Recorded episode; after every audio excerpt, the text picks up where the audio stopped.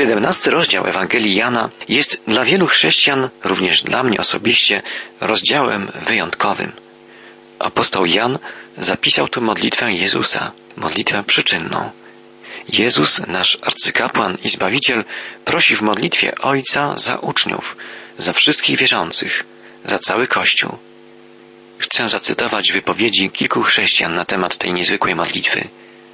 Marcin Luther powiedział, jest to prawdziwie wykraczająca poza wszelkie miary wspaniała, płynąca z serca modlitwa. Jezus otwiera w niej swoje serce, zarówno przed Ojcem, jak i przed nami.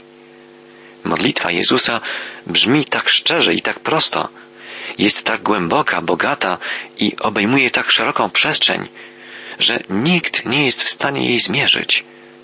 Filip Melanchthon powiedział, nie słyszano nigdy ani na ziemi, ani w niebie głosu tak wzniosłego, tak świętego, tak przejmującego, jak głos Syna Bożego modlącego się do Ojca. John Knox czytał modlitwę Jezusa ciągle nowo, przez całe swoje życie.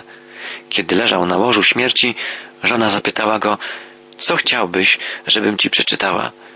Wtedy odpowiedział on, otwórz Biblię tam, gdzie zakotwiczona jest moja dusza. Przeczytaj siedemnasty rozdział Ewangelii Jana.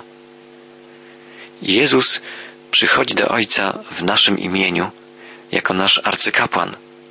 Ta modlitwa daje nam wyobrażenie, jak rozmawia Jezus Chrystus ze swoim Ojcem w niebie, jak rozmawiał w czasie całego swego ziemskiego życia. Życie Jezusa było życiem modlitwy. Jezus bardzo często oddalał się od ludzi, nawet od swych najbliższych uczniów, żeby rozmawiać z Ojcem. Często udawał się na górę i tam spędzał na modlitwie całą noc. Jezus jest naszym wielkim wstawiennikiem. Modli się o Ciebie i o mnie. Jeśli zapomniałeś, drogi przyjacielu, pomodlić się dzisiaj rano, wiedz, że Jezus na pewno o modlitwie za Tobą nie zapomniał. Bóg Ojciec zawsze wysłuchiwał modlitwy Jezusa i odpowiadał na nie zawsze tak, że wszelkie Jego prośby były zawsze spełnione.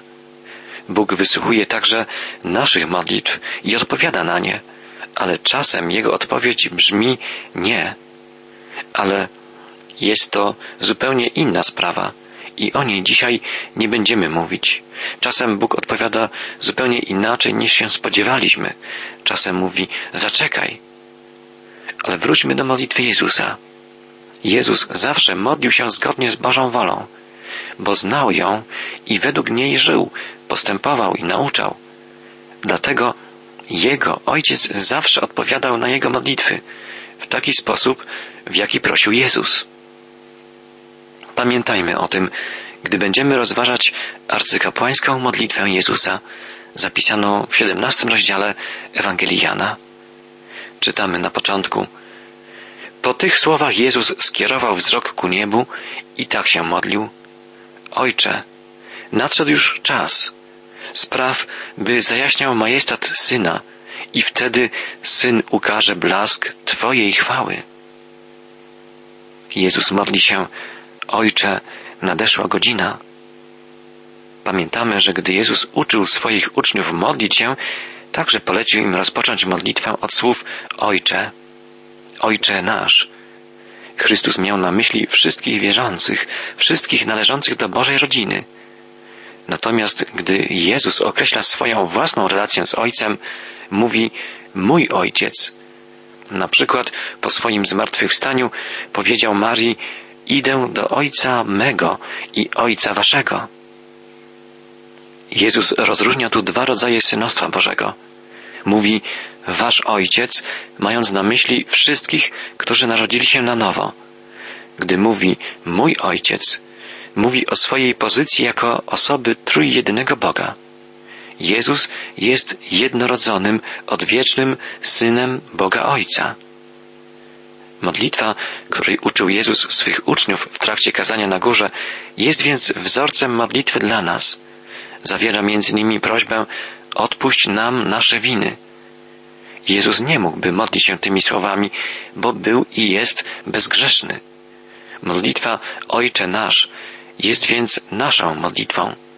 Natomiast modlitwa Jezusa zapisana przez Jana w 17 rozdziale jego Ewangelii jest osobistą modlitwą Jezusa. To jest prawdziwa modlitwa pańska. My nie możemy modlić się w taki sposób. Tak modlić się może jedynie Chrystus. Najprawdopodobniej Jezus modlił się tą modlitwą, idąc z uczniami w kierunku Getsemane. Jan pisze, że Jezus podniósł oczy ku niebu i modlił się. Dla naszej modlitwy nie ma znaczenia to, czy modlimy się z otwartymi czy zamkniętymi oczami, czy klęczymy wtedy, czy stoimy. Możemy też rozmawiać z Bogiem, idąc ulicą lub leżąc w łóżku. Oczywiście nasza postawa może mieć dla nas znaczenie, gdy chcemy się skupić lub gdy chcemy okazać Bogu nasz szacunek, ale nie ma tu żadnych reguł i wszystko zależy od panujących w danej chwili i w danym miejscu okoliczności. Gdy byłem w wojsku, modliłem się często w ubikacji, bo było to jedno z najspokojniejszych miejsc, w którym można się było skupić. Myślę, że Bóg cieszy się, gdy wykorzystujemy każdą sposobność, żeby z Nim rozmawiać. Mam przyjaciela, który często modli się jadąc samochodem. Oczywiście nie zamyka wtedy oczu. Nie musimy czekać na wieczór, żeby się modlić. Często wieczorem jesteśmy już bardzo zmęczeni. Możemy modlić się w przerwach w pracy, możemy modlić się jadąc tramwajem czy autobusem. Na pewno wtedy nie będziemy się rozpychać łokciami i z większą wrażliwością spojrzymy na otaczających nas ludzi. Przekonałem się już nieraz, że gdy modlę się o kogoś, to staje mi się on bliższy. Widzę go jak gdyby innymi, otwartymi przez Boga oczami. Jezus modli się, Ojcze, nadeszła godzina. Jaka to godzina? Godzina, w której dokona się akt przygotowany przez Boga przed założeniem świata. Wypełni się Boży plan zbawienia. Całe Boże stworzenie zobaczy miłość Boga, który bierze na siebie zło ludzkości i płaci karę za grzech każdego z nas. Również Twój i mój grzech. Ojcze, nadeszła godzina, otocz swego Syna chwałą, aby Syn Ciebie nią otoczył, modli się Jezus. Śmierć Chrystusa przyniesie chwałę i Synowi i Ojcu. Śmierć Jezusa objawi serce Ojca. Ukaże, że Bóg nie jest surowym sędzią, tak jak niektórzy widzą Boga Starego Testamentu, ale że jest kochającym Ojcem, że On tak nas umiłował, że posłał dla nas na śmierć swojego jedynego Syna.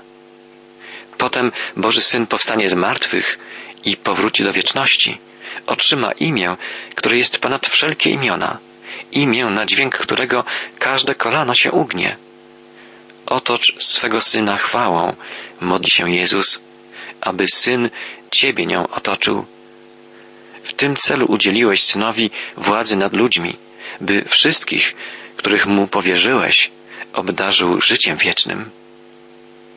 Tak, Jezus ma moc nad każdym człowiekiem, dosłownie nad każdym ciałem. Chrystus może sprawić, że wszelkie stworzenie, cały wszechświat będzie oddawał Mu pokłon. Ale Jezus nie chce uczynić z nas robotów, nie chce zmuszać nas do posłuszeństwa, mimo że ma moc, by to uczynić. Chce, byśmy zwrócili się ku Niemu z miłości, przyjmując i odwzajemniając Jego miłość. Jezus mówi, że da życie wieczne tym, których da mu Ojciec. Wszyscy wierzący, a więc prawdziwy Kościół, to dar Ojca przekazany Chrystusowi. Ojciec i Syn wspólnie troszczą się o moje i Twoje zbawienie. Sensem życia wiecznego jest poznanie Ciebie, jedynego prawdziwego Boga oraz Jezusa Chrystusa, którego Ty posłałeś.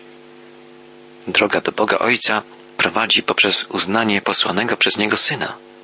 Człowiek otrzymuje życie wieczne, gdy poznaje i Ojca i Syna. Co oznacza poznać Ojca i Syna? W terminologii semickiej, a zwłaszcza w języku Ewangelii Jana, poznanie oznacza nie tyle akt umysłu, ile zmianę całej moralnej postawy człowieka wobec miłującego Boga, który mu się objawia. Jezus objawia nam Ojca, objawia nam ojcowskie serce Boga.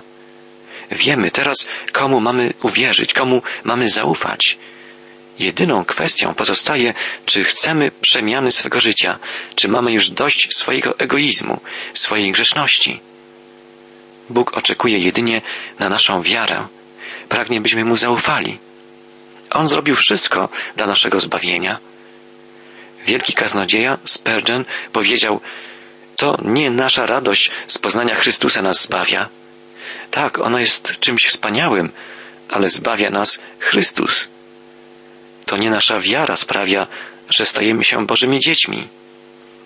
Tak, nasza wiara jest niezbędna, ale o tym, że możemy żyć z Bogiem, decyduje przelana za nas przez Chrystusa krew i moc Jego zmartwychwstania. Chrystus jest tym, który zbawia. Można wierzyć w wiele rzeczy i na wiele sposobów. Jednak ważne jest to, komu się wierzy. Zbawiająca wiara to wiara w Boga Ojca i w Jezusa Chrystusa. Zbawiająca wiara to zaufanie Jezusowi jako Zbawicielowi. Życie wieczne otrzymujemy od Boga, gdy poznajemy Go jako Ojca i Syna.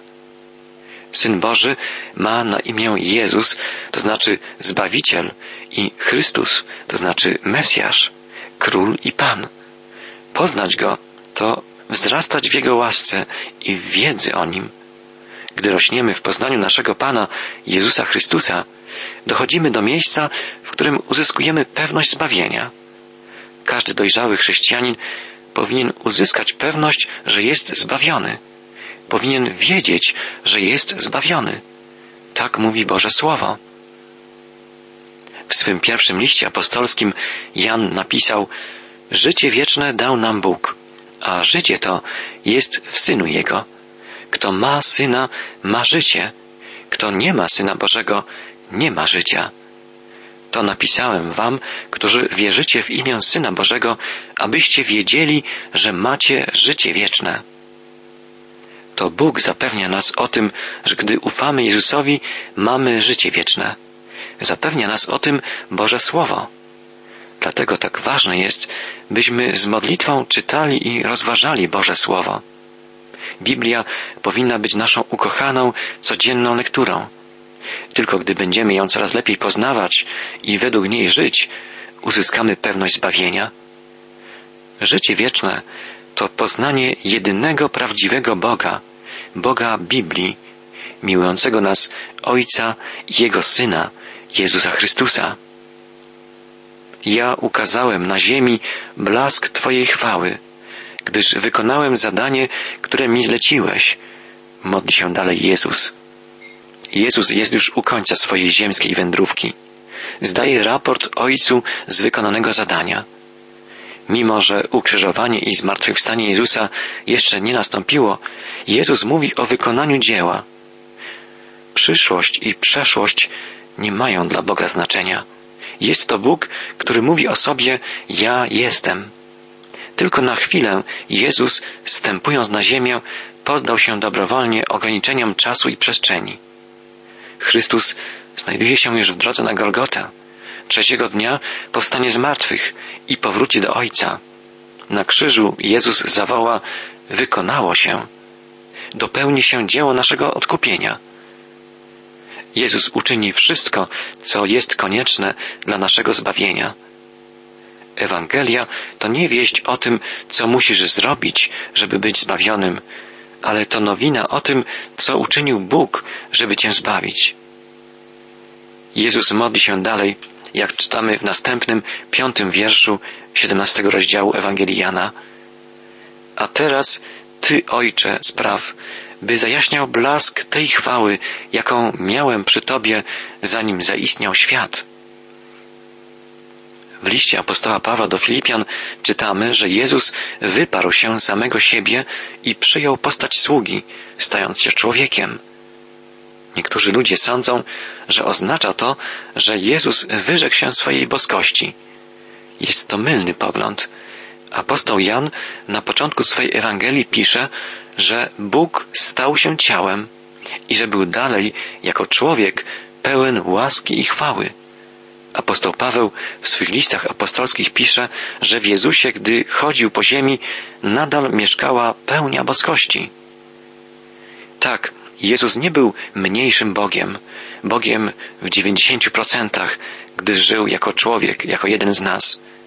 Cała wielka tajemnica i moc Boża tkwi właśnie w tym, że Jezus był, chodząc po ziemi, w stu procentach człowiekiem i w stu procentach Bogiem.